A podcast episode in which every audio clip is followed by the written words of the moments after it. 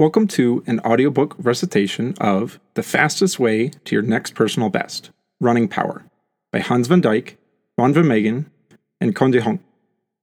This is recited by Evan Schwartz at Stryd. Forward. Years ago, coach and sports physician Guido Frohman spoke enthusiastically about power measurement for runners. I wasn't very interested.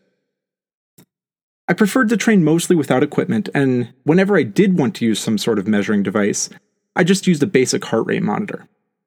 With a heart rate monitor, I gained insight about my body and my heart rate instead of my output, my power. For that matter, I didn't believe you could accurately measure power in running. As a cyclist, I could somewhat imagine power output, but as a runner, it seemed unreliable and pointless. Until that is, I bumped into data geeks Han van Dijk and Ron van Megen, engineers who loved running and measuring running. The duo were very enthusiastic about Stryd's running power meter, and it caught my attention. I tried to read their book, Running with Power, but it proved to be a challenge. As it turned out, the book is full of formulas like T equals E over P equals mgh over P equals m times 9.81 times 100 over P equals 981 over P over m. Halfway through the first chapter, I set the book aside. Too complicated. I just wanted to run and to find out how to improve my 10K PR, or how to run a full marathon and set a realistic goal time. I emailed Hans and Ron asking if they would like to get a cup of coffee. Partially because their contagious enthusiasm for running by power made me curious about this new phenomenon. But I also wondered whether it was a good idea for me, historically a run by feel athlete, to run by power. Hans and Ron laughed when I complained about their book. Yes, we love formulas and calculations, admitted Hans. But you don't have to make it that complicated, Ron added. Running power is very simple, easier than running with a heart rate monitor. At first, I didn't believe them. But after two coffees, an orange juice, and a lengthy discussion of power, I wanted to try it. I followed the instructions Ron and Hans gave me and started training by power. And to my surprise, it brought a lot of peace to my training. Running by power does indeed appear to give more peace than running on heart rate. Peace? I didn't expect that. I thought that adding something else on top of heart rate, Strava, and GPS would be overwhelming. But it turns out that I now only have to pay attention to one thing my power. My power fluctuates much less than my heart rate, and to my surprise, it turns out to work really well. I've been consistently getting faster ever since I started to run with a power meter. In this book, Hans van Dijk, Ron van Megen, and I write about the pros and cons of running by power. Users who have been training by power for some time share their experiences, and we'll discuss in detail the differences between training by heart rate, speed, or power. Initially, our goal was to write a book about running power in the general sense. We didn't want to write a refined brochure about Stryd, the best known power meter on the market, but gradually we ended up with Stryd. When it comes to running power, Stryd is simply more reliable than anything offered by Polar, Garmin, or Coros. In the future, power meters that can compete with Stryd will certainly enter the market. When that time comes, we'll add them to our book. This edition is mainly about Stryd because they represent the current market leader and by a significant margin. With this book and a running power meter, training will be easier than ever, you don't need an expensive personal trainer, and you don't have to do an exercise test every quarter. With your Stryd, you can easily go full throttle once a month on your favorite short distance, and your data will automatically remain up to date and reliable. If you're running with Stryd, you have your coach on your shoe, and every session is automatically included in your training analysis. All you have to do is train with variety and enjoy your new PRs. In this book, I regularly draw on my own experiences. The knowledge and background about running by power comes mainly from Hans van Dijk and Ron van Megen.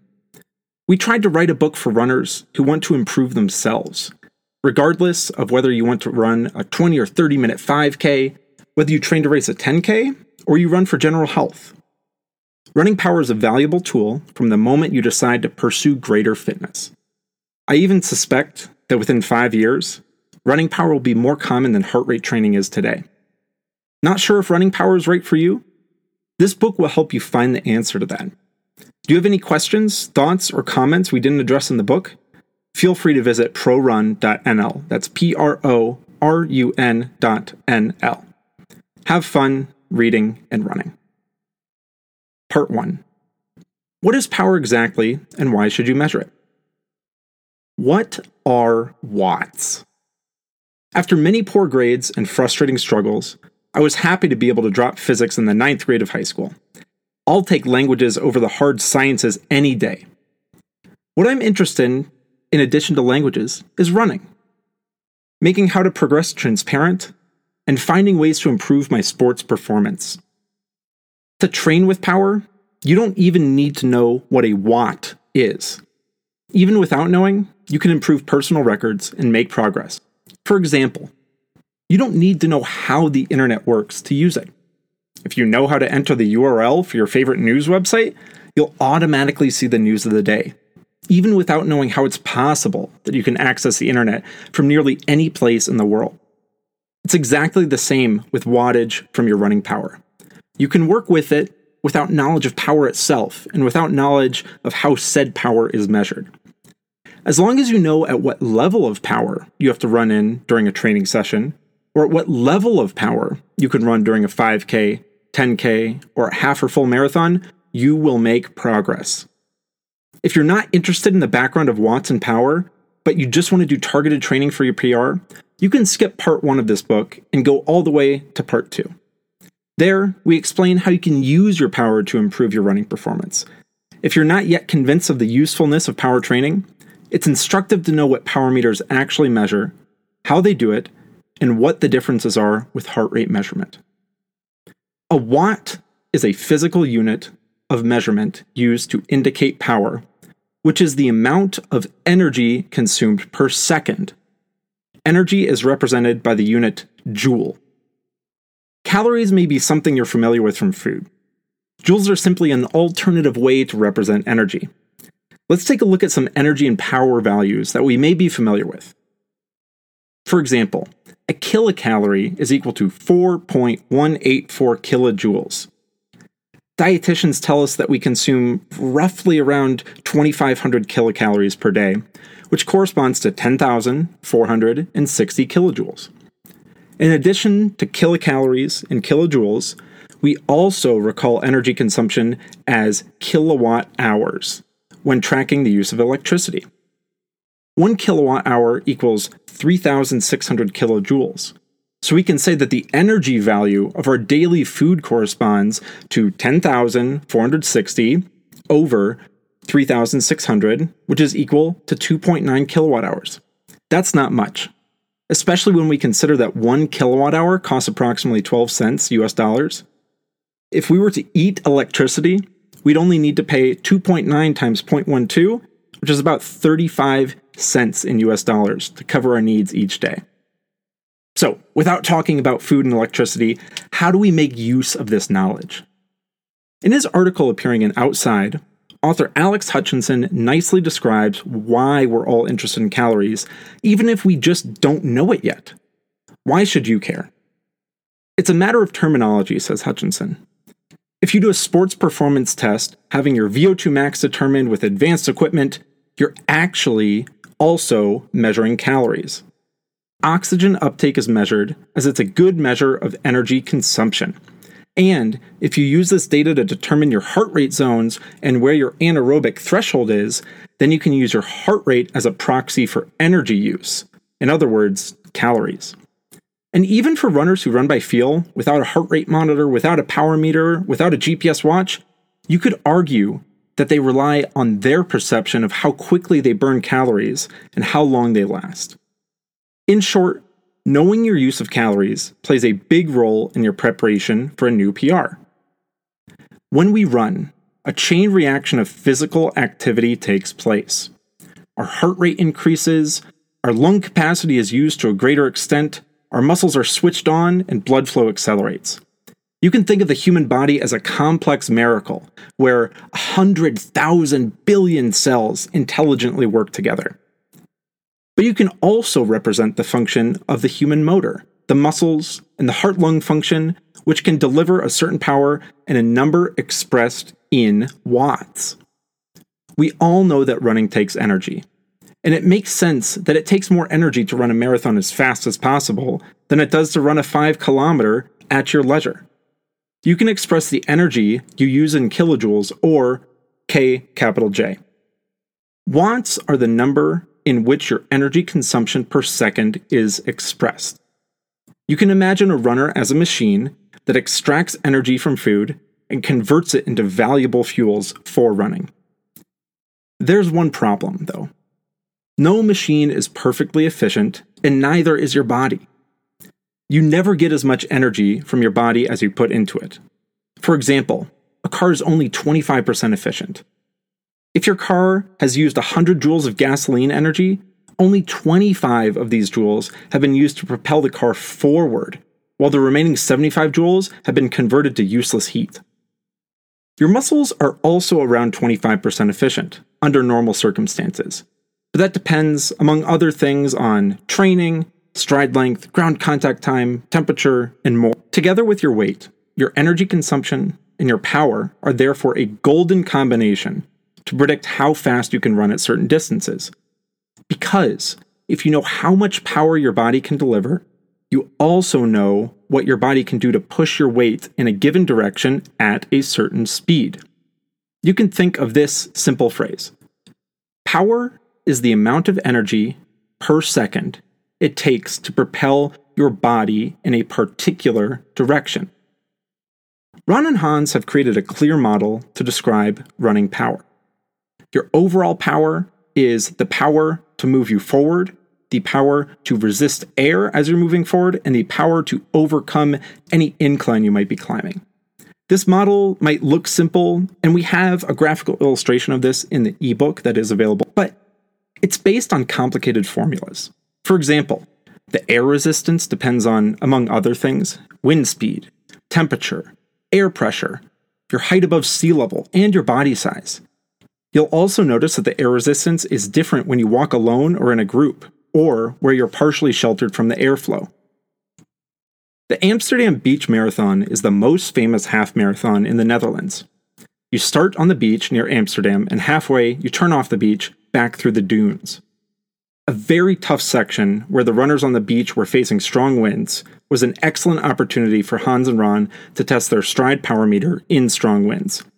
A running friend of theirs, Niels, ran this section of the De van Egmond with Stryd, and the results were interesting. What happened? On the beach and running against the strong wind, it turned out that Niels had to deliver an average of 40 watts to overcome the wind while running. Delivering power peaks of more than 70 watts contributed solely from air resistance. Running with a constant power, you can imagine that your speed will be quite a lot slower if the wind alone requires an extra 40 watts to overcome. In this example, Niels ran consistently at 270 watts, a wattage that he knew he could sustain for a half marathon. His pace was 8 minutes and 5 seconds per mile in a strong headwind, and with the same power as compared to the pace he ran with a tailwind, which was 7 minutes a mile, a difference of 1 minute and 5 seconds per mile running into a headwind and with the tailwind. His run time 1 hour, 36 minutes, and 28 seconds for the half marathon. By running with constant power, he knew exactly what to do in the strong wind. If he was measuring heart rate, this wouldn't have worked out nearly as well because heart rate always needs a little time to climb to a steady and reliable number. Running with pace would not have been possible at all because he would never have known how much slower he'd have to run against the headwind. This example clearly shows how running with power works well in strong winds and also on hilly terrain. The great thing about power is this all these conditions can be captured in only one single number your power. And if you know at what level of power you need to run to get better, you'll improve quickly. Altitude, wind, temperature, speed, heart rate, and air pressure all of these variables affect the total time of an event. Of course, you can't constantly keep an eye on all these variables. When the weather gets warmer, or when you walk up a hill or a bridge, it affects your heart rate and pace. Should you mainly pay attention to your heart rate or pace? And in the warmer weather, is it better to run with a higher heart rate, a lower heart rate, or the same heart rate you run with in the cold weather? These questions are all difficult to answer. And during an event, it's too complicated to attempt to take all these variables into account. The big advantage of running with power is that you only have to keep an eye on this one simple to understand number that takes everything into account altitude, temperature, speed, wind, humidity, and air pressure. We have a great graph in the ebook version that shows all of these benefits of running with power and all these variables freely changing, and it shows how you can simply keep your power level at a constant number. The best part is that this predictor in this graph works accurately across all distances. So if you run three kilometers as fast as possible once, you get a very accurate picture of what's possible for a 10 kilometer race, half marathon, or full marathon. For example, if you look at wattage instead of speed, you'll also know exactly how much slower you'd have to run up against a hill or run into a headwind. Better yet, even downhill, you can see at exactly what level of power you should run at to keep your wattage at the right intensity. Power allows you to clearly see your progress regardless of whether you primarily run on a running track or in a forest or on a hill. Sure, this all sounds good, but doesn't heart rate measure your progression and capability of your body too? What works for you? Training by power, heart rate, or pace? Many runners who take their sport seriously have a heart rate monitor. They know there are heart rate zones and they know where they perform best. This allows them to train and measure their progression in a targeted manner. Why is heart rate monitoring so popular with runners? In 1982, Polar was the first company to come up with a watch for a wide audience that could measure heart rate. With smartphones, Fitbits, heart rate monitors, pedometers, and the Apple Watch, we now have endless brands and devices with which we can measure heart rate, steps, speed, sleep, activity, and stress. But in the early 80s, Polar was actually the first to launch a watch with which you could collect data from your own body. And the data you could collect was heart rate. With a strap around your chest and a watch connected to it, you could see what your heart rate was while you were running. Many researchers and exercise physiologists use these devices to conduct research on topics such as the relationship between heart rate and fuel consumption. We learned that at a low heart rate, you could use your fats relatively more, and that at a higher heart rate, you could use your glycogen stores more. We'll talk more about glycogen later. The relationship between heart rate and lactic acid was extensively explored, and the tipping point became a value that, as an avid runner, you simply had to know. The tipping point, or anaerobic threshold, or AT point, is the heart rate at which you produce more lactic acid than you break down. As a side note, it is worth pointing out that the end product of glycolysis is pyruvate, that if not shuttled to another energy system, the pyruvate becomes lactate. What sometimes gets lost in translation is that lactate, when interacting with hydrogen, turns into lactic acid. Lactic acid is, as mentioned, not negative in its own right, but more to the point, is actually the hydrogen ions that cause a lot of problems when lactic acid moves into the blood, separates, and the free hydrogen causes issues that make running more difficult. Lactic acid is sometimes mistakenly seen only as a waste product. What not everyone knows is that you also produce lactic acid with light exertion, and that in low doses, lactic acid is used by the heart as fuel.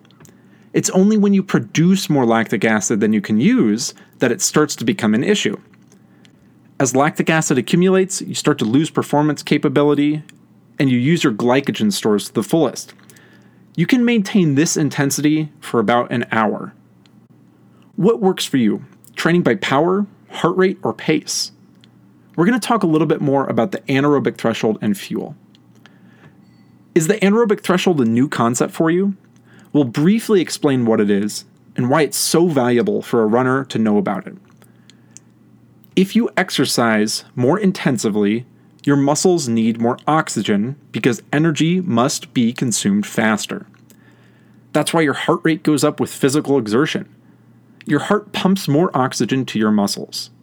If you accelerate after a gentle warm up, your heart rate will increase, as will your breathing frequency and tidal volume. In the beginning, you'll breathe deeper but not faster. they'll automatically become a point if you keep increasing the intensity, at which you can no longer breathe deeper, yet your whole body will still require more oxygen. That's when you start to breathe faster. This is the moment when a new type of training stimulus starts. At your aerobic threshold and above this effort, you'll build up fitness. It's called the aerobic threshold because when you're taking in a lot of oxygen, you can mainly use fats as your fuel. You can maintain this intensity for between 4 to 6 hours. It varies on the athlete. If you keep increasing intensity beyond the aerobic threshold, you'll reach your anaerobic threshold eventually. You'll breathe less deeply and exponentially faster. Lactic acid accumulates, and you can maintain this effort for about an hour while mainly burning glycogen. You have four fuels to draw from ATP, which is adenosine triphosphate, creatine phosphate, glycogen, and fat. Glycogen and fat are particularly important for endurance athletes. You can run quite a few marathons with your fats as fuel. The big advantage of fat is that you can take a lot of energy with you, even if you have a relatively low weight. Even if you have a body fat percentage of, say, 8% and you weigh 70 kilograms or about 154 pounds, you still have 5.6 kilograms or about 12.3 pounds of fat, good for more than six marathons. A disadvantage of fat is that it does provide energy, but the energy is released slowly and a lot of oxygen is needed. So if you run slowly, you can use your fats, but if you increase intensity, you also need another fuel your glycogen. You have about 500 grams or 1.1 pounds of your glycogen stored in your muscles and in your liver. These 500 grams equal approximately 2,000 kilocalories. Every runner has enough fat to live on for weeks, we sometimes joke that you can easily find out exactly for how long you can persist with fuel stored in your fat stores. Stop eating and then wait until you die. That's how long. You can go with without food for more than 40 days, which shows that you have fuel you can really use for a long time. A property of fats is that they're energy efficient and last a long time. When you sit in a chair and you're relaxed, you're mainly using your energy efficient fats. When you go for a run, you also use your energy fast sugars. You should not confuse these sugars with the sugars in sweets or sports drinks. It's a general term that includes slower carbohydrates. In exercise physiology, these sugars are called glycogen stores. The glycogen is stored in your liver and around your muscle. A well trained runner can run on maximum glycogen use for about one and a half to two hours. However, it's not true that the combustion of one fuel stops before the other continues. In other words, you're never running on only fat or only glycogen. And fat always contributes. As you keep adding intensity, more muscle fibers are involved that eat something else. So the idea that one system is switched on, glycogen, and that your other system, fats, no longer participate is not the case. The fact that oxygen uptake increases proportionally with increasing load provides evidence that both systems remain active. If the fat burners in your muscles, which use the most oxygen, stop, the oxygen uptake would no longer increase in a linear fashion. Oxygen uptake does increase linearly, showing that fat burning does indeed continue throughout. Okay, but you might ask yourself, how is this past section useful? How is this knowledge useful? Because you always have more fat than glycogen. As a runner, you want to achieve two things with training. And remember these two things. One, run as fast as possible on your energy efficient fats. And two, store as much glycogen as possible in your liver and muscles. Here's a fun fact before we move on. A kilogram, or about 2.2 pounds of fat, is good for about 9,000 kilocalories. So, again, in our example, if you weigh 70 kilograms or 154 pounds, you have a body fat percentage of 20%, you have 14 kilograms of fat times 9,000 kilocalories equals 126,000 kilocalories of fat, you can store about 500 grams of glycogen, which is about 2,000 kilocalories. With this knowledge, you immediately know why many training schedules emphasize that variation is important. You want to train your muscles to run efficiently on fats, and you want to stimulate your muscles to store glycogen. Let's get back to talking about heart rate. Many heart rate monitors, therefore, work with zones based on this tipping point that we addressed. There are three general zones that we're just going to address here. We'll call zone one very easy. It has little training effect, it's about recovery. For your body, fuel consumption is comparable to sitting on the couch, not much happens. In terms of training, however, it's part of your schedule that should not be underestimated.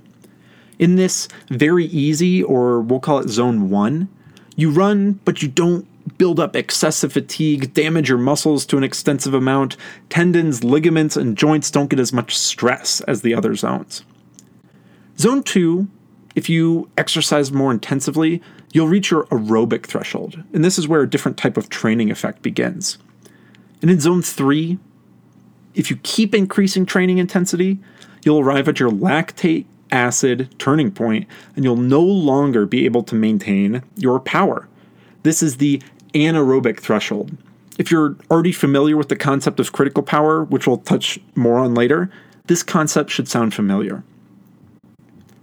Though we describe three zones here, you'll often see five zones in heart rate training because three zones are distinguished between the aerobic and the anaerobic threshold. And there's also a separate zone above your turning point. The three stages we mentioned earlier can be registered faster and more clearly by looking at your breathing when you get up from the couch and you go outside to run, you start to breathe deeper. So, the first zone is that you take deeper breaths without breathing faster. At the aerobic threshold, your body asks for more oxygen and you breathe faster, as we described in the box about aerobic threshold in the section we covered earlier. You'll keep increasing intensity, so you'll breathe faster and faster with the same tidal volume until you reach your tipping point, the anaerobic threshold. At this point, you can no longer deepen your breathing because you still need more oxygen. You'll breathe faster but more shallowly.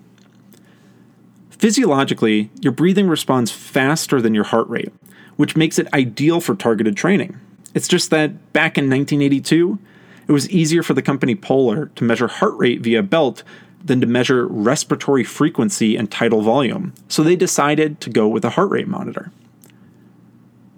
Now, when you get a new heart rate monitor, you take it out of the box and you turn it on, you might be eh, prompted with some questions that you have to answer, like what language do you speak? What time is it? Do you want a 12 hour or 24 hour time format? Do you wear your watch on the left or right side? How much do you weigh? What's your birth?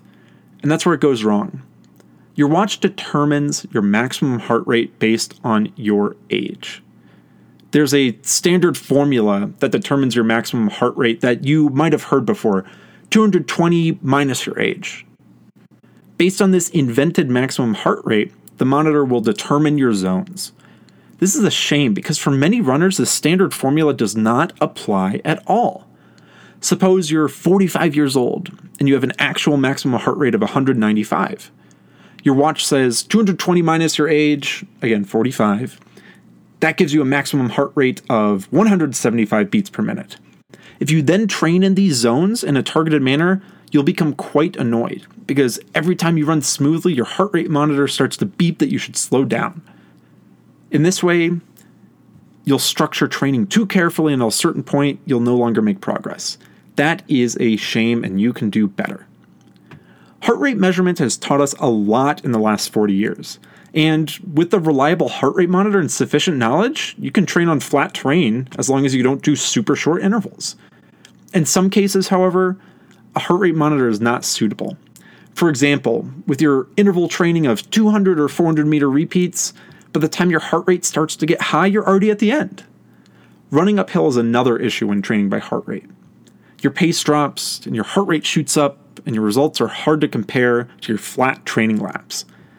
But the biggest danger of heart rate training is an inaccurately measured heart rate.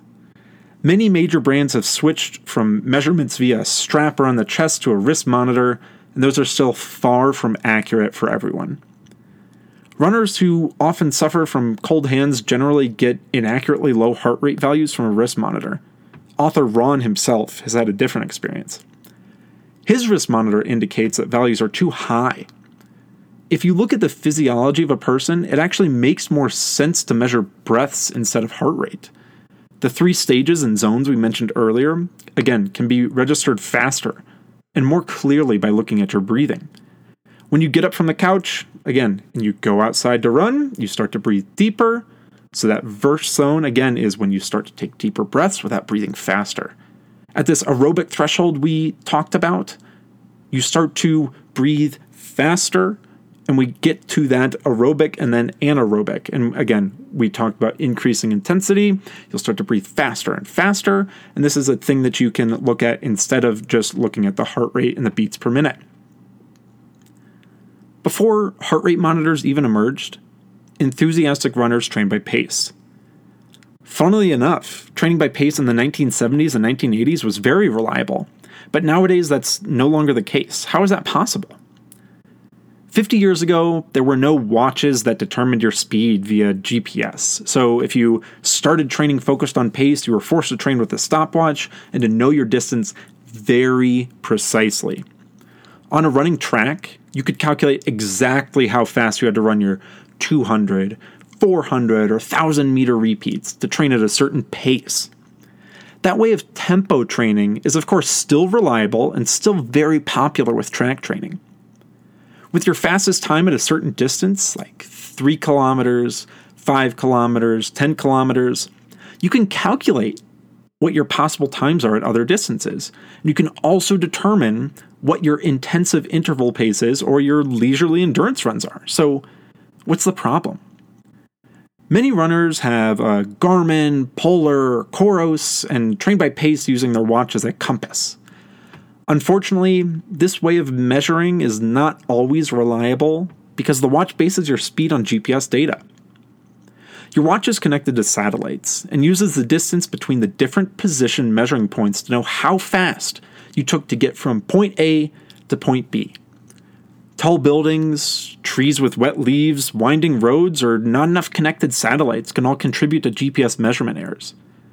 Pace based GPS varies from moment to moment and is not very useful. Of course, the measurements are stable over a long distance because the deviations average out. Therefore, if you run a marathon, typically your distance will always be around 42.195 kilometers or 26.2 miles. Although you're not always running the ideal line and your watch is always slightly off. We all know that when training on a track and using Strava, it sometimes seems as if you've cut straight across the middle area. That's simply because your watch combined two satellite points and missed the curve in between. Another disadvantage of running with a heart rate monitor is that your heart rate responds slowly. When you run up a hill, your muscles immediately use more energy, but your heart rate takes time to notice that your muscles need more oxygen and it needs to pump faster. So if you walk up a hill with a constant heart rate, you have to work hard for the first part and you have to walk very slowly for the second part. This is just one of the great advantages of using Stryd for training. You train by power, and Stryd does not depend on GPS or heart rate, but it measures the power with the accelerometers on your foot. And it turns out to be extremely reliable. The breakthrough in power running came with the use of inertial measurement units, or IMUs. We typically call them accelerometers. These are small instruments in a chip that can be used to measure accelerations. The measuring principle is based on the fact that the crystals in the chip produce a piezoelectric effect under the influence of an acceleration. This effect results in a voltage that can be measured. The Stryd chip accurately measures this voltage more than 100 times per second, which makes the device ingenious and reliable. Ah, Ron and Hans, I don't really know what you're saying. Plain human language, please. Okay, we have a great everyday example. Thanks to an accelerometer, your mobile phone knows whether you're holding it horizontally or vertically. if you watch a video on YouTube and you tilt your phone, the image on your screen tilts. With this exact same type of technology, your running watch knows your cadence and number of steps. Accelerometers today are very cheap, very accurate, and they're found in all kinds of devices such as smartphones, cars, tablets, pedometers, and running watches. A smart power meter uses this technology to determine your speed and stride cadence, and that turns out to be much more reliable than GPS. Stryd Power Meter is currently leading the way in converting this technology into reliable speed and power measurements for runners. The sensor includes six accelerometers. These measure the acceleration of your body while running in three directions horizontal, vertical, and lateral or sideways. Obviously, in running, it's important to limit vertical and lateral movements, as this consumes energy that doesn't contribute to forward displacement. Everyone has a certain optimal economic step frequency and technique. With Stryd, you can determine which running technique suits you best. As mentioned, Stryd takes measurements many times per second, which makes the accuracy of the device very precise. And Stryd doesn't just measure your movement from side to side, top to bottom, and your speed forward, but also air pressure, temperature, humidity. These measurements, combined with your weight and height, together with Stryd's well thought out algorithms, accurately reflect your power. When you run, you can see your power in watts via your smartphone, Apple Watch, running watch. Your power is calculated from your weight, then measured with acceleration in those three directions, the speed, and the air resistance with some basic formulas. Like if you think back to high school physics, you might remember force equals mass times acceleration. Stryd's breakthrough is the software it's developed to calculate the power by using all the data from the accelerometers continuously and in real time. As we know, the basic formulas are simple, but a complicated algorithm is needed to accurately calculate the power based on the accelerations in all directions. The advantage of the Stryd FootPod is that it gives you a pure and exact measurement of power in real time. This gives you a much better and objective picture of your effort than your feeling, your speed, or your heart rate alone. And the biggest advantage for runners who prefer simplicity rather than to read complicated books about training or listen to a droning on and on audiobook recitation of that same book, you only need to train with one number in mind as long as you know which level of power you need for which training, that's enough. Let's talk a little bit about why wattages from other companies might be a little different, might be wrong. One of Cohn's running friends wanted to know what his expected time was on a half marathon. To calculate, he used the power of a fast 10K he ran. I may not have gone all the way because I was running on my own, but I did my best anyway, said Joost. His time on the 10K was 44 minutes and 15 seconds, and his power was 357 watts. So, they used 357 watts as his critical power and started calculating. According to formulas, after some calculations, he'd end up running a half marathon of 1 hour, 16 minutes, and 34 seconds. That can't be true. Did you enter your correct weight and stride? I don't have a Stryd, Joost. I measured it with my polar. What did we find out after we took a look into the numbers? The power measured by Polar and Garmin is far too high. Hans and Ron have done several studies that showed that the wattages of Polar and Garmin were 25 to 35% higher than those of Stryd. The differences can be explained by the fact that Polar and Garmin derive their power readings from measurements with force plates in the lab. However, this doesn't take into account the energy recovery in muscles during the landing phase. Stryd bases calculations on the actual power required to move around while running, resulting in this difference of 25 to 35%. In addition, Polar and Garmin use GPS, which is much less accurate. Incidentally, the relatively new brand Coros does make use of the necessary power to move around while running. Coros has fully integrated this information from the Stryd FootPod. This makes the Coros watch actually a strong duo with Stryd. Coros can also measure the power based on GPS, but this is still, again, as we covered, less accurate, especially with changes in speed and course. Coros also doesn't take into account the resistance from the wind, so for now, Stryd works best.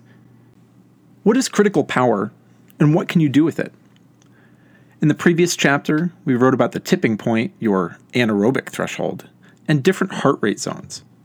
When running by power, your critical power, or CP, is a valuable number to know. You can use it to determine your different training zones. Your critical power is the power that you can maintain for a certain duration. Because of this definition, it can sometimes be confusing. In sports literature, this could be the power that you can sustain for 20 minutes, also called your CP20, 45 minutes or CP45, or 60 minutes, known as CP60. CP60 is a lower wattage than CP45, and CP45 is lower in wattage than CP20. Stryd uses one critical power, calculated based on your power duration curve. Without knowing your critical power, you can't properly use your power for training and competitions. A power of, for example, 260 watts says nothing. Just like a heart rate of, for example, 173 beats per minute doesn't say anything. For the information you gather to be useful, you need to know what capacity you can maintain for a certain period of time. Until recently, you had to do an exercise test with a sports doctor to accurately determine your heart rate zones. On a bicycle or a treadmill, you'd go through increasing levels of cycling harder and faster. A sports doctor would take a small sample of blood at each level to measure your lactic acid values, or you'd have to wear a mask for a breath analysis. A major disadvantage of these expensive tests was that the athletes regularly got anxious from wearing the mask or doing the blood test, and that the measurements were therefore not completely true to reality in comparison with outdoor sports in the real world. For example, it was possible that due to rapid breathing, the anaerobic threshold was set too low, and the athletes started exercising with heart rate levels that were lower than they should be. The result? Frustration due to slow pace and little progression because of overly cautious training. A power meter has the great advantage that you can determine your critical power outside on the street or nature. You can take a test to determine your critical power, but Stryd also has a feature to automatically adjust your critical power based on your workouts. It's called auto calculated critical power. Basically, Stryd itself determines your critical power based on a series of training sessions and competitions. The auto calculated critical power is accurate within 1 to 2% for most runners and adjusts automatically as the runner changes shape. To get a good indication of your critical power when you first start, three training sessions with sufficient variation are required. For example, short distance sprints or accelerations with a duration of 10 to 30 seconds a medium distance, about 10 to 20 minutes at a hard effort or a 5K or 10K time trial at your race pace, and then a long distance, a gentle endurance run of at least 50 minutes. After that, the workouts are tracked over the last 90 days, and your critical power becomes increasingly more accurate. Every workout counts. The fact that every run is automatically included in your critical power is a luxury that will give you enormous benefits in the long term. In the past, you probably went to a sports doctor once a year to determine your VO2 max and your heart rate zones if you're so lucky to get that treatment. With Stryd, every training is analyzed and compared with your values from the past. As with any new device, it takes a little thought and dedication to download Stryd's app and pair your Stryd with your phone and your watch. But once you've done that, you'll have the smartest and most loyal trainer in the world sitting right on top of your shoe. In the Stryd mobile app, you'll see various data under summary like stress, running stress balance, upcoming events, your power duration curve, and your critical power at the bottom. First, you'll see your power in orange and then your power per kilogram of body weight. You'll only want one thing that your capacity per kilogram of body weight is as high as possible. It can be very addictive in a good way to work to increase your critical power. We see regular sessions on Strava with the subject Critical Power Boost Workout. After your workout, you'll have to wait anxiously to see if you've earned the notification Your critical power has increased. If your critical power suddenly drops a number of points, it means that your critical power was determined more than 90 days ago, and that you haven't trained at the level of your critical power for 90 days. In short, did your critical power drop? then it's time to get to work. That sounds good, getting to work, but what exactly does your critical power do for you? If you're stuck at the same level at the moment, but would like to improve your PR of the 5K, 10K, half marathon, or full marathon, then your critical power is priceless. Variation in training is important, especially if you train specifically for a PR. Five basic zones emerge from your personal critical power. You have your easy zone, your moderate zone, your threshold, which is the upper limit near your critical power. You have an interval zone and a repetition zone. In the chapters focusing on the different distances 5K, 10K, half marathon, and full marathon we'll discuss these zones in more detail. What distinguishes running by power from heart rate is the possibility to do more targeted interval training.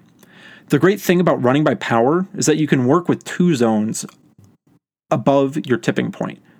You can, of course, run an interval of 200 meters at a higher power than intervals of 400 or 600 meters. That distinction can't be made with a heart rate monitor. Above your anaerobic threshold, you only have one zone from your anaerobic threshold to your maximum heart rate. It wouldn't make any sense to have any other zones above your anaerobic threshold for short intervals. Just think about it.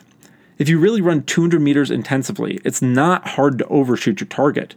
But by the time your heart rate is too high, you've already finished your 200 meter repeat. When you train by power, you can do targeted intervals at 200 meters. For example, if you want to run at 320 watts for 200 meters, you can check after about 80 meters or even earlier, whether you're running too fast or running just right. And then you can speed up or slow down. Another advantage of power training is you can go full out at any time that you want. Of course, this is always possible, but normally you don't know exactly how fast you can run at any given distance or time. If you know that you can run 10 kilometers in 50 minutes, it's easy to figure out how fast you would be on a 5K, a half marathon, or full marathon.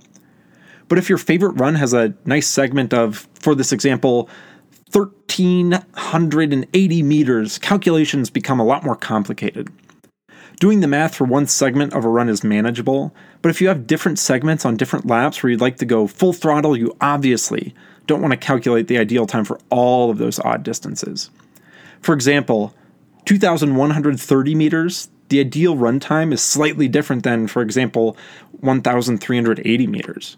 With power and Stryd, all these distances become easy to work with. But you might be asking, what does this have to do with critical power? Based on your critical power, you get a beautiful curve showing all wattages between 10 seconds and roughly three or more hours. So every distance and time is included. And the best part is, you don't have to do any complicated calculations, it's all automatic. So if you accelerate during, for example, 1,380 meters, that's a reliable test run to see whether you're progressing or not. In the power duration curve, you can see a white line called your modeled curve, which is your potential, and then a blue segment, your actual results of the past 30 days. The power duration curve is very interesting for several reasons. The power duration curve is based on your running performances over the past 90 days, and you can find this in your Stryd mobile app or online on Stryd's Power Center. To our knowledge, there are currently no other parties that work with a power curve for running, although it's long been commonplace in the cycling world. That's why triathletes are so excited about running with power. They're already familiar with the many benefits of the power curve. Let's talk about a few of the benefits of the power curve. First point, you can go full throttle on your favorite part of your run and you'll always get valuable information from it. So even if it's a hill of a 272 meters or a lap with a distance you don't normally run in a competition, like for example, 5,752 meters. You can also see what level of power you have to run at for a PR at your favorite distance, and you can quickly see whether that's already feasible or if you still need more training.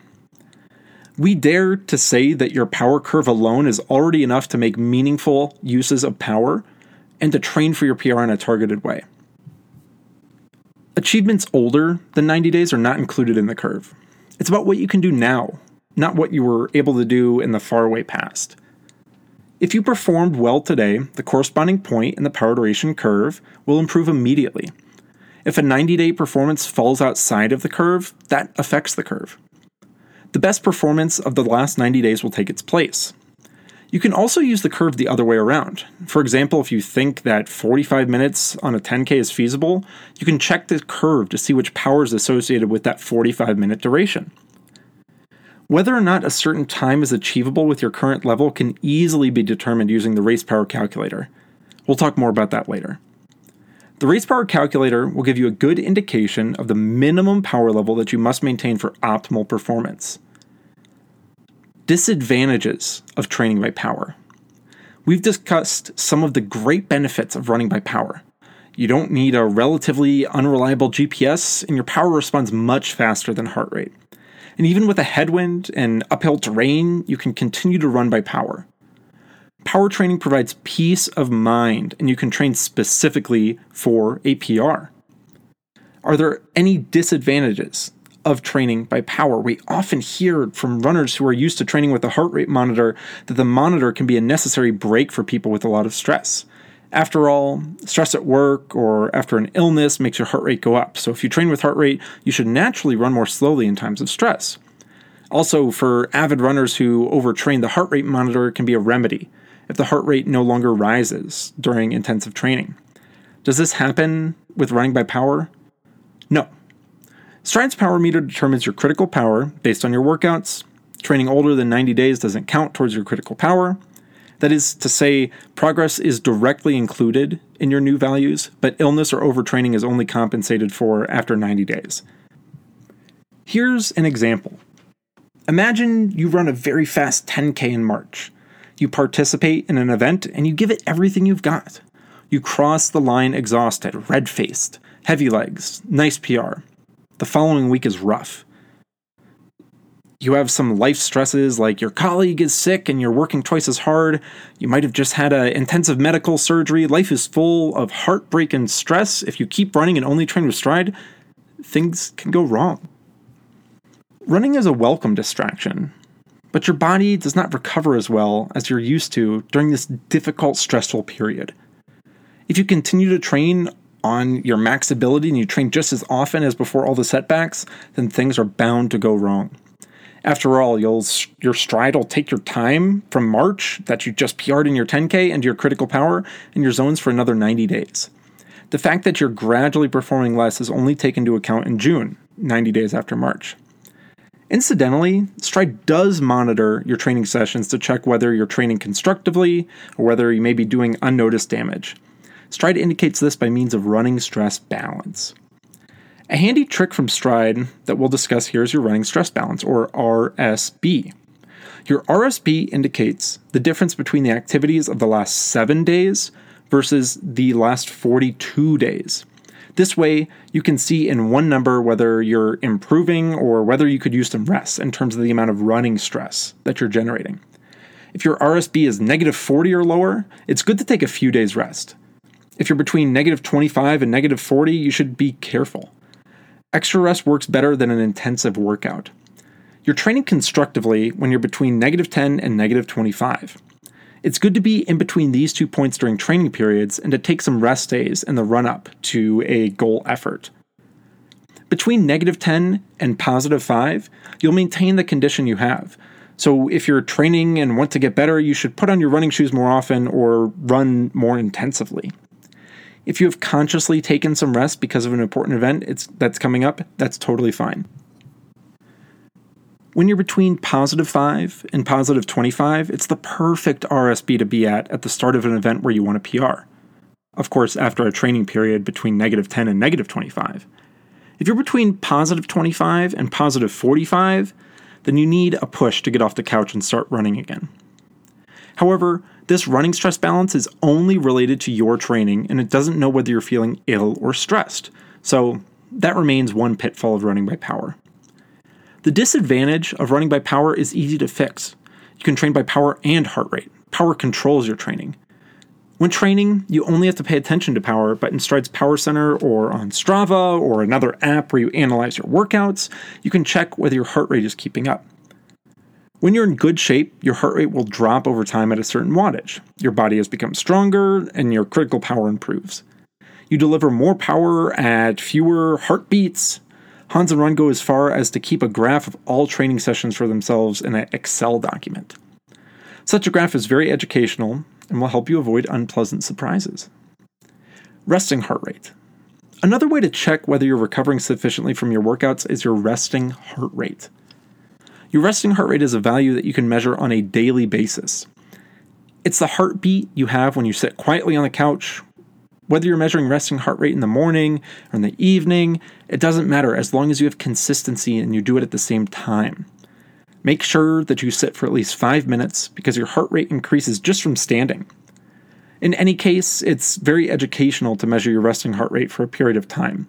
You'll gain insight into your recovery in relation to work, sleep, alcohol, jet lag, and training. Is your heart rate five beats higher than you're used to? That could be a sign that it's time to rest, even if you actually had an intensive interval in mind. Heart rate variability.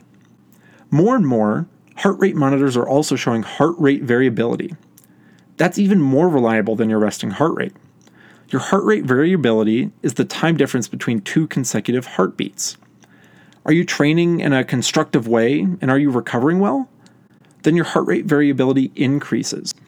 Contrary to popular belief, it's unhealthy if your heart rate beats evenly. During your inhalation, your heart rate increases a little, and when you exhale, your heart rate decreases.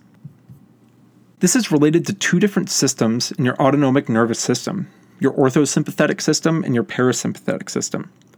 Your orthosympathetic system is your so called accelerator and stands for action, high heart rate, the upper number of your blood pressure, and rapid breathing.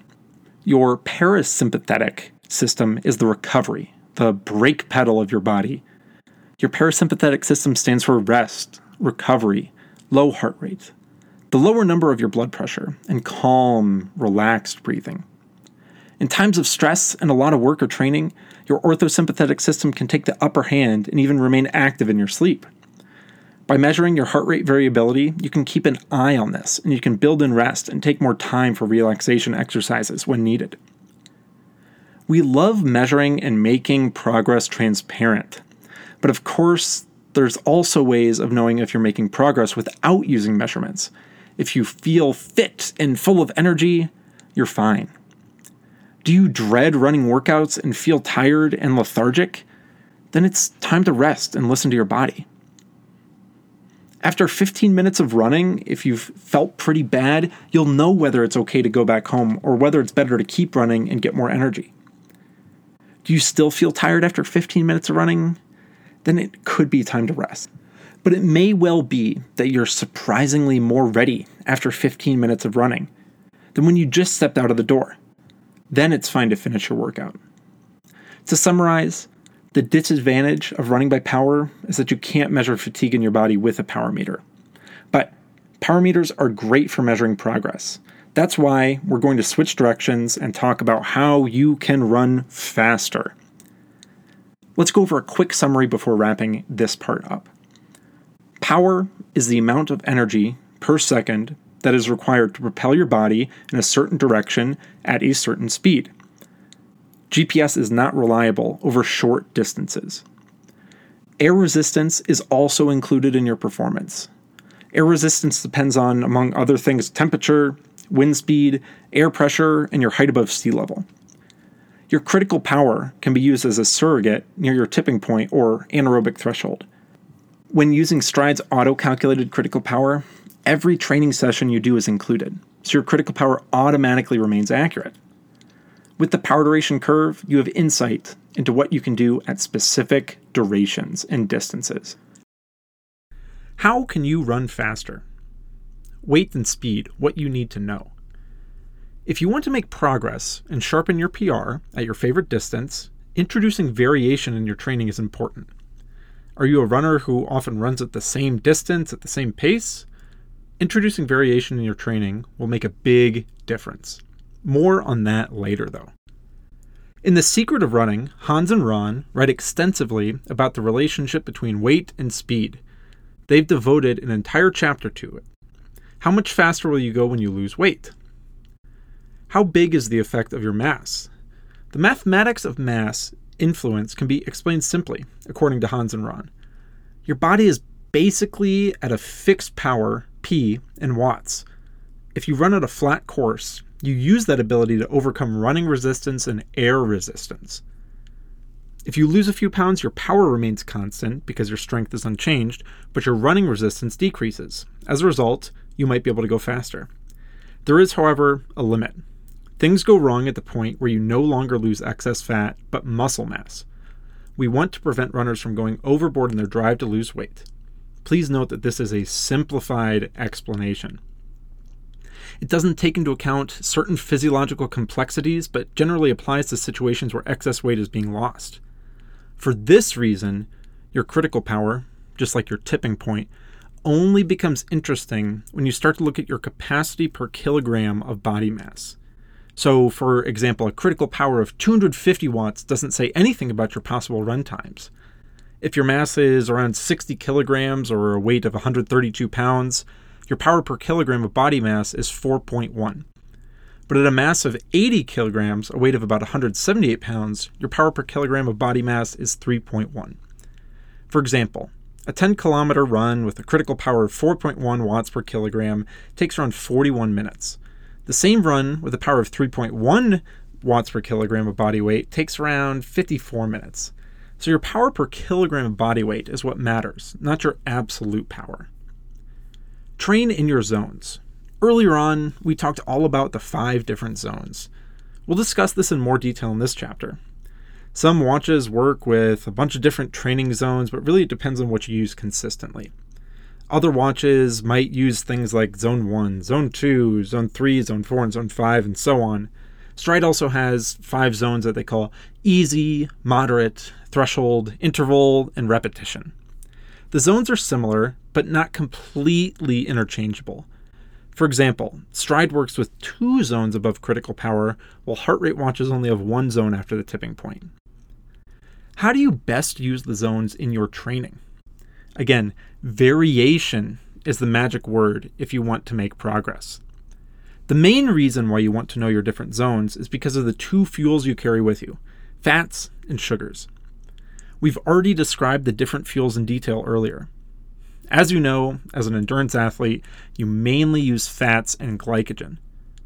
You'll use your fat stores when you run slowly, and glycogen becomes your main fuel when you run faster. Variation in training between your fuels makes you faster and provides a good basis to work from. Variation is needed to use your fats efficiently as fuel and to maximize your glycogen stores. You need a good mix between gentle training and intensive stimuli combined with good recovery. After all, you don't get better during training, but during the recovery afterwards.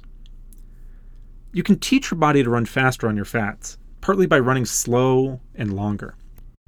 Note that this might be called Zone 1, Zone 0, or the Easy Zone in the Stryd ecosystem. This zone is variable in running intensity. If you make progress, you can run faster on your fats, and thus your pace will increase. You see this when you train with heart rate. You run faster at the same heart rate. This is fully reflected when you run by power. Your capabilities in the lowest zone can go up. Gentle workouts are good for the basics. If you train more intensively, you'll enter an important zone where your body can choose which fuel to use fats or glycogen. This zone lasts from your easy zone all the way up to your critical power. Which fuel your body prefers in this zone depends, among other things, on stress and nutrition. Do you have a lot of stress and do you eat a lot of sugar and carbohydrates? Then your body prefers glycogen combustion. In addition to stress and nutrition, your running training is, of course, also a trigger for fat or glycogen burning. Above critical power, you mainly burn your glycogen, while your fat burning plays a smaller part. With Stryd, the two zones between easy and critical power are called moderate and threshold. The slower you run, the more your body can rely on fat stores. There's a lot to be gained there with targeted training in various zones. You get to know your body and you learn which zones you've been barely trained at at the moment, especially in the beginning. Runners often notice that they have a strong preference for one zone over the other. So, you either run very fast or very calm.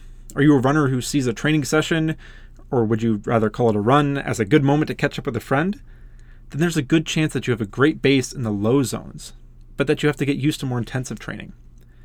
Or do you think that training doesn't make sense if you don't sweat a lot and have muscle pain? There might be a good chance that you'll improve a lot if you also include slow training sessions. Training at a slow pace is not a waste of time. Actually, it's meaningful training, which helps build a solid foundation. There's a section in the book that shows which fuel is most useful to you in percentage in terms of max effort. You can see that starting from 5 minutes, your glycogen and your fatty acids are the main fuels used. In this figure in the book, we make an assumption that you're running as fast as possible. If you run slower, you'll use more fatty acids proportionally. Smart variation in intensity and duration of your workouts ensures that all energy systems are trained. Note that through smart training and healthy nutrition, you can train your body to run more efficiently on your fatty acids. In the chapter previous, What is critical power and what can you do with it? we discussed the concept of the power duration curve. This curve is a great way to check whether you train with enough variation and whether you're engaging all energy systems during your training sessions. In the curve in your Stryd app, you can see your maximum power from 10 seconds to roughly 3 hours, depending on how long you've run over the last 90 days. To get a nice personal graph, it's good to at least sprint once for 10 seconds, preferably also uphill or against the wind, and to run a long endurance run at a good effort. The curve also shows whether you've run this wattage in the past 30 days, whether it was between 31 and 75 days, or between 76 to 90 days. Again, anything older than 90 days is not taken into consideration. How does the curve help the check if you have enough variation in your training? If the power duration curve is a smooth line for the past 90 days, then you know you've trained with plenty of variation. However, if you see that your line is discontinuous and drops at certain times, then there's an opportunity for improvement. In this example, you can compare your true power duration curve with the modeled curve which is a white line that's overlaid on top of your power duration curve. It's an estimate for the power that you're capable of at any duration, even if you've not produced power data at that duration. Based on this curve, the runner can target specific areas of their curve to improve. For example, they could perform a max effort 3 minute activity and a max effort 10 minute activity, two durations which will help improve the overall accuracy of your auto calculated critical power the power of intervals.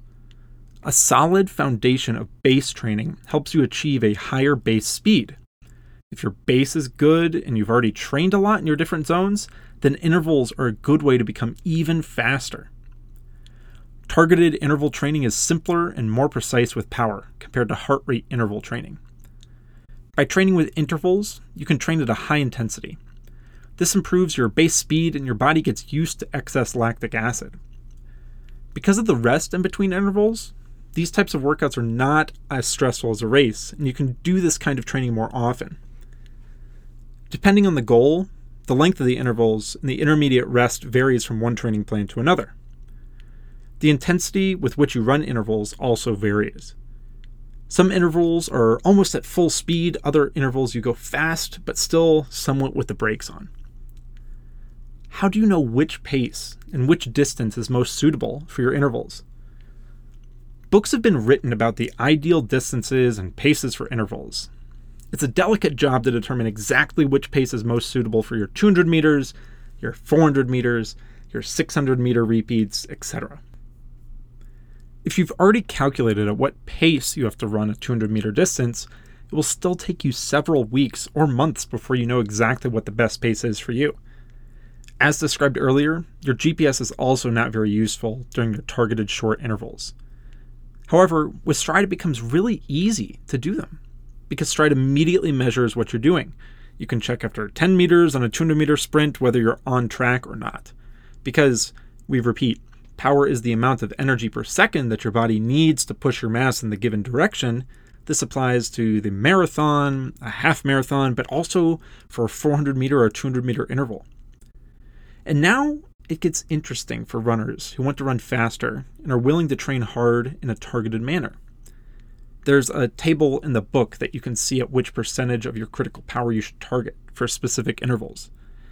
So, for example, if your critical power is 257 watts, then your ideal power for an interval of 400 meters might be 308 watts. In this example, it's 257 watts for your critical power times 120%. The fact that you see the percentages increase considerably at short interval distances is because you, you use your anaerobic energy systems to supply extra energy there. Your anaerobic fuel is limited. You'll benefit from a 100 meter or 200 meter interval, but the benefit might be lost at about 1,000 meters. Let's talk about an experience. In 2019, Koen, one of the authors, trained for the Amsterdam Marathon. Since he really wanted to run the marathon, in under three hours, he left nothing to chance. So he started to pay attention to his technique. He lost some weight. He started training with intervals with more specificity.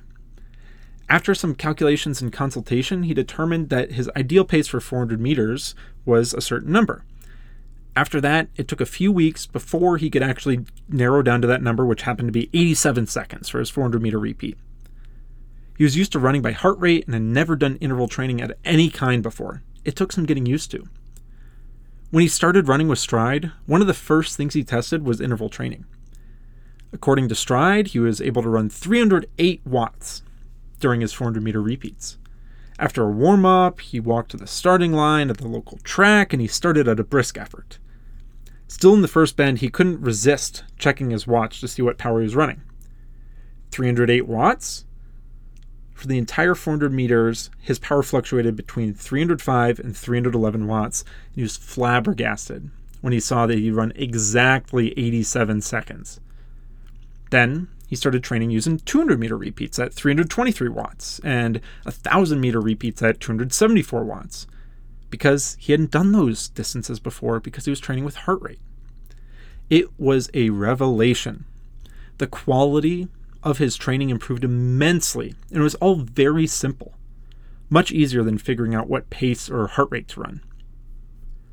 Do you know if you're already close to your maximum potential, or if there's a lot of progress to be made at your favorite distance?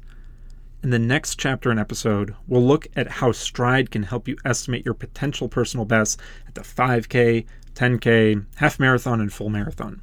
But now, we're going to talk about knowing your capabilities. As a runner, it's interesting to know what your potential PR is for a certain distance. Even if a personal best isn't your main reason for running, it's still nice to make progress and know what time you can run for a certain distance. Based on your PR for one distance, 5 kilometers for example, you can find calculation models on the internet where your potential times are calculated for other distances. There are reliable calculation models to determine your potential for the 10K, half marathon, and marathon based on your PR for the 5K.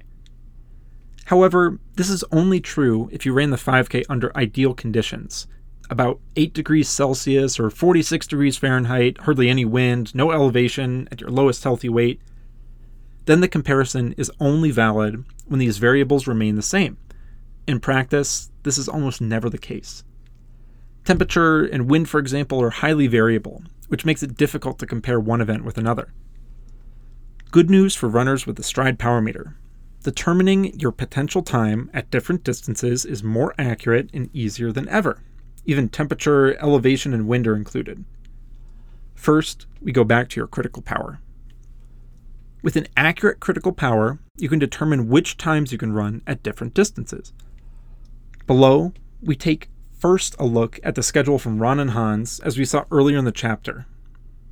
In the overview, you can see your possible times at 3K, 5K, 10K, 15K, half marathon, and full marathon in terms of watts per kilogram.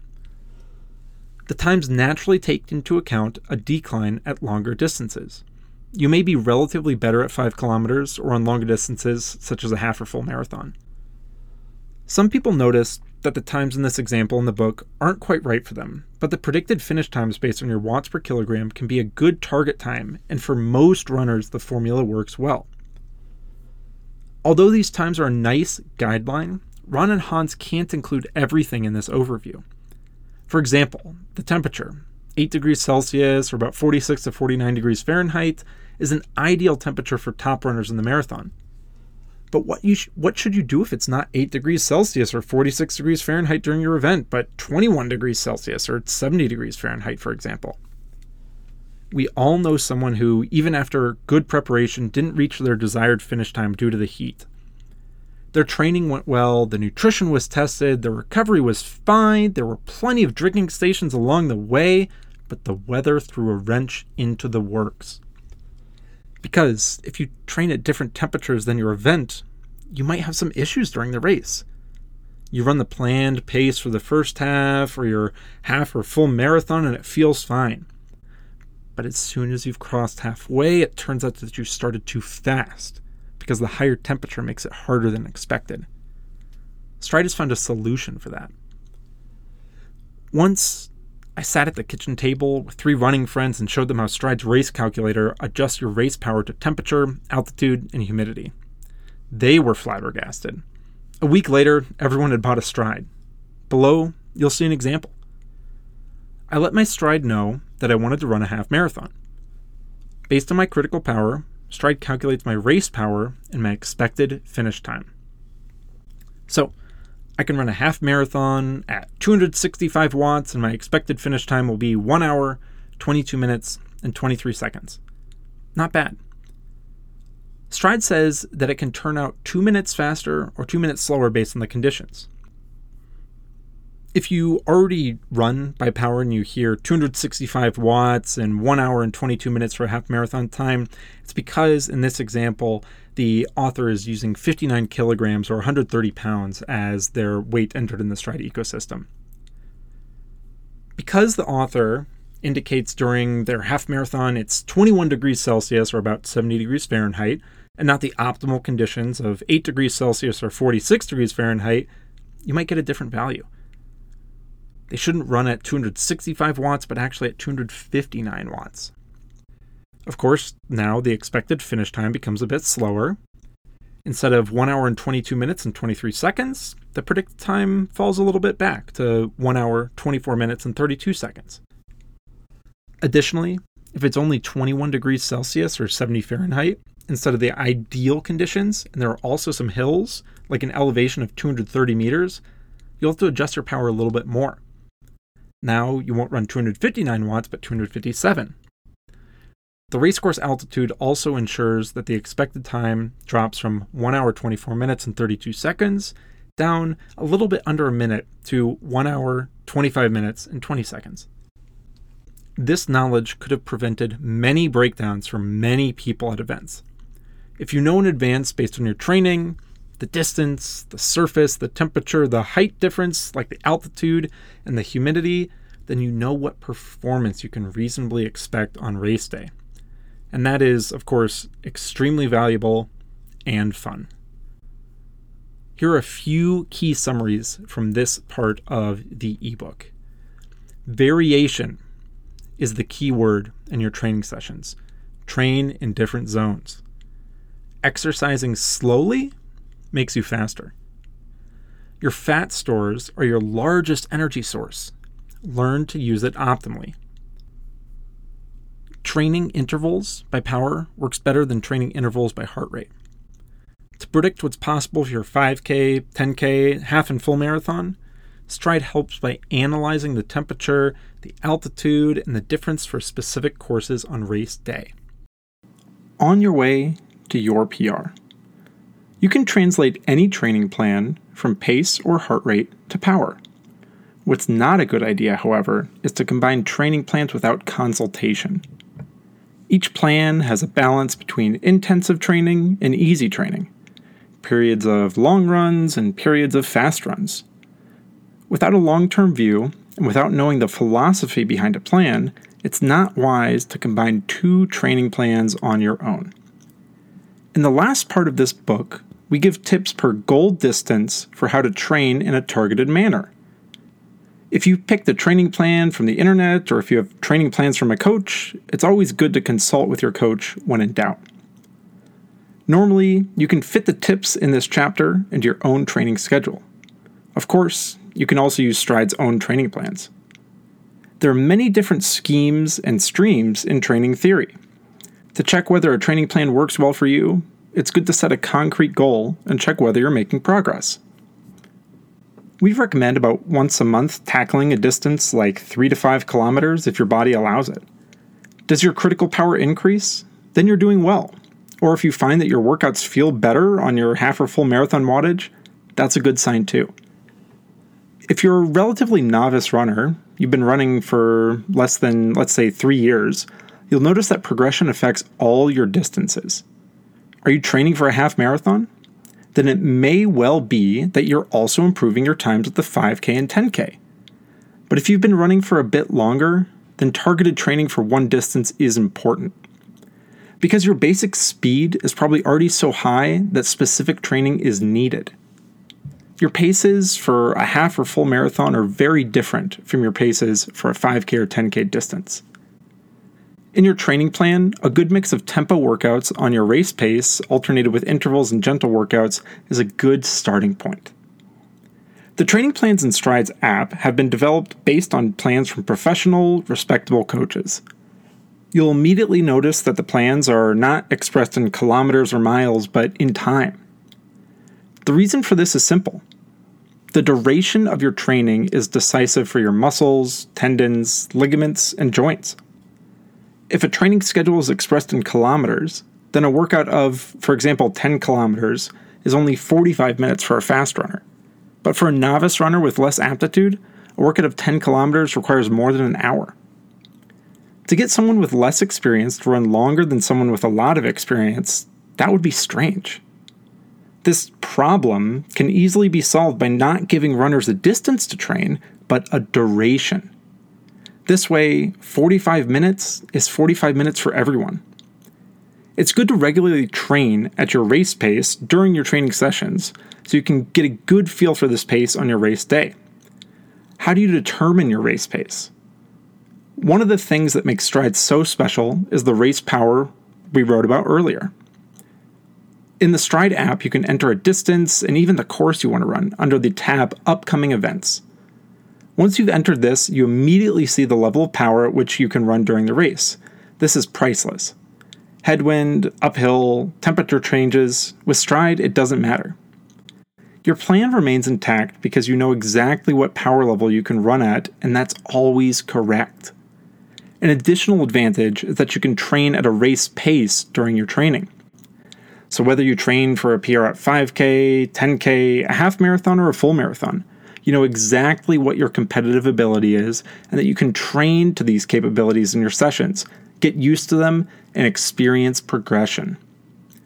Your race power will automatically increase as your critical power increases. You don't have to do anything special for that. No complicated formulas or calculations. Stryd calculates it for you, and you can start training. It's very exciting to see so clearly that your training is paying off. In this next chapter, we'll describe the experience of some runners who've improved their personal best by training with power in a targeted manner. Training for your 5K PR. The 5K is a beautiful distance. Anna P., 42 years old, works for a major shoe brand and is the mother of two children. After her second baby, she didn't exercise much for about three years little sleep, little time, no energy. One day she decided, I want to get fit again. She got herself a good pair of running shoes and ran two to three times a week. Her motivation was great, and her discipline did the rest. She quickly lost about three kilograms and built up her distance from one kilometer to five kilometers. She'll never forget the day she ran her first 5K race. Her children, her husband, and her mother were at the finish line, and the medal in the shape of a gold five hangs in the hall among the photos of her family. The local newspaper posts the results and times of all runners. She was proud that at 31 minutes and 37 seconds, she left four more participants behind her. Her new goal to run 5 kilometers in under half an hour. Then, running became a struggle. She used to get better almost weekly and noticed the improvements were easy to achieve. But now, she seems stuck on that same level. Her weight remained the same, so did her pace, so did her efforts. A friend recommended training with Stryd. Are you crazy? That's for you because you run marathons. That's nothing for a snail like me, she said. The device just looks at your current level and then gives you tips to get better, her friend said. It doesn't matter whether you train for a 5K within half an hour or whether you want to qualify for the Olympics. Her frustration that she was no longer improving outweighed her hesitation to run with a power meter, so she tried it. Her power meter quickly taught her two things. One, she never ran slower than her favorite pace, and two, she never ran faster than her comfortable speed. Because of Stryd, she started combining easy workouts with more intensive intervals. She had to run wattages she didn't think she could, but encouraged by Stryd's personal training plan, she gave it a try anyway. And it worked. She still ran two or three times a week, but due to the variation in pace, intensity, and efforts, she was now improving rapidly. She ran her second 5K race in 27 minutes and 38 seconds, an improvement of four minutes. Want to try for yourself? With Stryd, you can go to events in the main menu. There you can enter 5 kilometers. Next, enter the date of your event and how many training sessions you want to do per week. Stryd asks which day you want to have the most time on, and that day will get your longest training session of that week. You can choose a high volume or low volume plan, and your workouts are automatically added to your training calendar. Here are two workouts specific for 5K that are a lot of fun to do. Number one, do a monthly critical power boost training. That is a three kilometer training session. This way, you'll test whether your critical power is increased. And number two, run a block of at least 12 minutes of volume every week at the 5K wattage you're prescribed. This way, you can get used to the ability and the speed, and you can check whether that's feeling good and in line with your current fitness. Training for your 10K PR. 10 kilometers is the distance most often run in competition. Setting a PR for 10K is a delicate task. It's a complex balance between starting fast enough and conserving your energy. Many runners tend to start a 10K too slowly, but it's safe to say that if you can still accelerate after 6 kilometers, you've gone out too easy. Running by power offers a solution.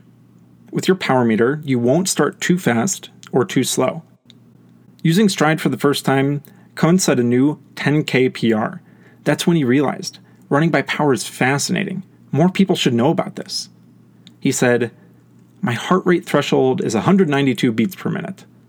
Normally, I base my training by heart rate, and in competitions, I ran at the heart rate that matched that distance. I can run 10K at my heart rate threshold, so normally I would start strong, go to my threshold, and check occasionally to make sure it was below 192 beats per minute. This time, however, I didn't run by heart rate, but by power. My critical power is 270 watts, so I have to run the whole 10K at or slightly above 270 watts. At 7 kilometers, Stryd began to make a difference for a new PR.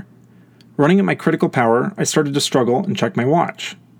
On my watch, which was paired to Stryd, I saw my power 262 watts, and I thought, I have to stay above 270 watts. It was tough to do, but it worked. At that moment, if I had not run with power and had only seen my heart rate, I certainly would not have been motivated to go a little faster. My heart rate at that time was 193 beats per minute at a pace of 3 minutes and 58 seconds per kilometer, or about 545 per mile. Normally, I would never accelerate. I would have thought, ouch, I'm going too fast but Stryd knew exactly how fast I could really go. That surprised me. The first kilometers also offered Stryd an advantage over my heart rate. After two kilometers, I checked my watch and I was running at 295 watts, 25 watts above my critical power. I knew that was a bit too enthusiastic. In the overview on Strava, however, I could see that my heart rate was still at 178 beats per minute, which was 14 beats below my threshold. So, the advantage of running by power is especially valuable on race days. Heart rate responds a bit slower, and it matters. The day after my PR, I spoke with an enthusiastic running coach. Aren't you over 40 years old? He asked a bit suspiciously. Yes, I'm turning 41 this month. Why? I ask. How can you still run PRs? He sounds a little jealous. But yes, that's the advantage for many runners who start running later in life. I've only been running seriously for five years, and with the accumulated running history and knowledge of my body, I can improve for years to come. Want to try it for yourself? In the Stryd app, you can go to the events, again, in the main menu, In Power Center on the Stryd website, you can find events under Tools. There, you can enter 10 kilometers into the event planner or race power calculator. Next, enter the date of your event and how many training sessions you want to do per week. Stryd will again ask you which day you'd like to do your longest run in the scheduled plan.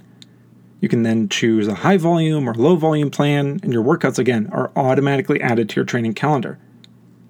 These two workouts are always a lot of fun to do for 10K training. Number one, a monthly critical power maintenance workout. This workout targets a 3 to 5 kilometer all out effort to help calibrate your Stryd auto calculated critical power. This way, you can test if your critical power is improving, and it's fun to run hard sometimes.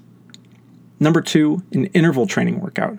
This workout starts with a 15 minute warm up and then 5 times 4 minutes, starting below your Stryd auto calculated critical power and progressing to or slightly above it, about 95 to 102% of your critical power. Your recovery in between each repeat is 2 minutes at an easy effort, about 50 to 70% of your critical power. After your last repeat, run an easy cool down. Training for your half marathon PR. A half marathon is a popular distance among avid runners. It's the distance where you can really push your limits and you still feel good for days after your intensive performance. Jane S. has been running since she was 12. From her 12th to her 41st birthday, she ran continuously. If she didn't run for a week, she would get cranky. At that point, her husband would suggest that she might go for a quick run. However, at the age of 41, her world fell apart. She had been diagnosed with breast cancer. She overcame the disease with heavy operations, a lot of chemotherapy, and a good dose of willpower. At the age of 44, she set a goal a half marathon. In her mind, finishing a half marathon was the definitive statement of health. She started training, but it was hard. She was used to fatigue, but not the kind of fatigue she felt after interval training, and she often had odd aches and pains. The fatigue and ache sparked fear and had her question herself Am I still sick? Am I sick again? After each checkup, her doctors assured her that she was healthy and that her condition was superb, given her circumstances. She did an exercise test and started training with a heart rate monitor. That helped. Her pace went steadily from five and a half minutes per kilometer to under five minutes a kilometer. It wasn't quite the level she had hoped to achieve, but there was still progression. Then she injured her knee and had to rest for a month. Jane had hoped to complete her half marathon after six months of training, but she'd been training for more than six months now, and she felt she hadn't made much headway. Then, one day her coach asked her to go for a run on the track with her. After a month of rest, her coach noticed that Jane was running at a lower step frequency than before. She ran 400 meters with a step frequency, or cadence, of 165 steps per minute. According to her coach, this should be around about 180 steps per minute. It felt awkward for Jane, but the coach suggested testing it with the Stryd power meter. At which step frequency did she run the most economically? That was the question. It soon became clear that Jane benefited from a higher step frequency, and she started to learn more about her critical power. As it turned out, Jane had lost her natural technique after surgery and a long break. Tension from her neck and back radiated downward, and her left groin and left calf were also under high tension. Unconsciously, her body tried to correct that, and one of its solutions were a lower step frequency. Her new technique, however, combined with her old pace, caused a serious issue. After rest and treatment of her back and groin, she could train freely again. She trained in a variety of ways and didn't pick up her pace until her critical powers increased. 14 months after her resolve to run a half marathon, she went for it. With a time of 1 hour, 42 minutes, and 46 seconds, she declared herself fit and healthy. Do you want to try half marathon training for yourself? With Stryd, you can go to the Events tab in the main menu of the app. There, you can enter a half marathon. Next, enter the date of your event and the number of training sessions you want to do each week. Stryd also asks which day you'd like to perform your longest run in the training plan. You can choose the low volume or high volume, and the workouts are automatically added to your training calendar. Here's a couple examples of different workouts you can run a monthly critical power maintenance workout. This workout targets a 3 to 5 kilometer all out effort to help calibrate your Stryd auto calculated critical power. This way, you can test if your critical power is improving. Another one that's similar to the monthly critical power maintenance workout would be to run an easy warm up with two sections of quality running. Your first quality section will be 20 minutes at 88 to 95% of your Stryd auto calculated critical power. You should aim to start the 20 minutes between 88 to 90% and progress up to 95% by the end of the duration. After an easy 3 minute recovery, you'll have a 10 minute section at the same power target 88 to 95% of your Stryd auto calculated critical power. The aim of this workout is to practice running at a steady submaximal effort for an extended duration. After the 10 minute section, run an easy cooldown. Training for your marathon PR. Covering 26.2 miles is the holy grail for many runners. A common question that marathon runners are asked is What is your best time? And moments after crossing the line of your first marathon, you find yourself signing up for another one with the goal of running even faster. This was where 52 year old Rick S. found himself. After an injury at the age of 35, Rick retired from soccer and picked up running. He expanded his training and became more and more enthusiastic about what he was capable of. As a soccer player, he didn't like long distance running, but slowly he became a fanatic. On Strava, he tracked all of his workouts and joined a running group. He started increasing his mileage and getting faster. His trainer suggested running a marathon the year he turned 50. The age where the decline tends to become noticeable motivated Rick to prove otherwise. I'm still young and in the prime of my life, he said. With a heart rate monitor and a focus plan, he ran the marathon in 4 hours and 8 minutes. Soon, Rick began to crunch the numbers. A marathon on flat terrain in October would give the opportunity to run under 4 hours. Moreover, Rick was able to lose 3 kilograms, so a new project was born a sub 4 marathon. Ignited by an enthusiastic user of Stryd in his running group, Rick also started running by power. He trained and lost some weight, and he set his eyes on a new running goal. Rick decided to go for his second marathon in Amsterdam. The day before the marathon, he headed to the expo to pick up his racing bib. While there, he saw Ron and Robijn at the Stryd exhibit. Rick talked passionately about his first marathon and the preparation he was taking for his second. His plan was to start at 5 minute and 40 second kilometers, or about 907 per mile, which would lead him to running just under 4 hours. He was confident that his training set him up for the race day he had been dreaming of. Robijn asked why Rick wasn't planning to race by power. He was already training with power, so why not incorporate it into his race day plan? That's when Robijn showed Rick Stryd's race power calculator. This tool calculated his ideal power target to aim for over the course of his marathon. Rick decided to give it a go and stuck with it throughout the race. After the marathon, Rick had exciting news to share. Not only did he break the four hour barrier, but Rick ended up running 3 hours and 48 minutes. That's 12 minutes faster than his goal heading into the race. This is a common success story of runners racing by power. Runners often vision their dream finishing time and train just enough to reach them. But what if the goals that runners set for themselves are just at the cusp of their true capabilities? Running by power helps you reach your peak fitness and then go beyond what you thought you were capable of. At the age of 52, Rick is setting new personal bests in his half and full marathons, and his PR journey has just begun. What if you wake up on race morning and the wind is howling.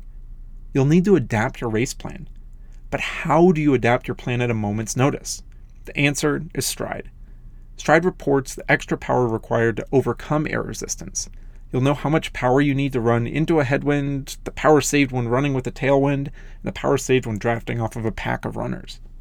Stryd gives runners the ability to turn the wind into a measurable and performance enhancing force. All you have to do is stick to your power target. If you ignore power and solely focus on pace, you'll end up hitting the wall, and from that moment on, you'll lose a minute per kilometer. Here are some other workouts you can do, focusing specifically on the marathon. A monthly critical power maintenance workout, like 20 minutes comfortably hard plus 30 seconds very hard. This workout targets a 20 minute tempo and a 30 second all out effort to help calibrate your Stryd auto calculated critical power and keep your power training zones up to date. Another one could be 3 miles at 85% of your critical power, 2 miles at 90%, and 1 mile at 95%.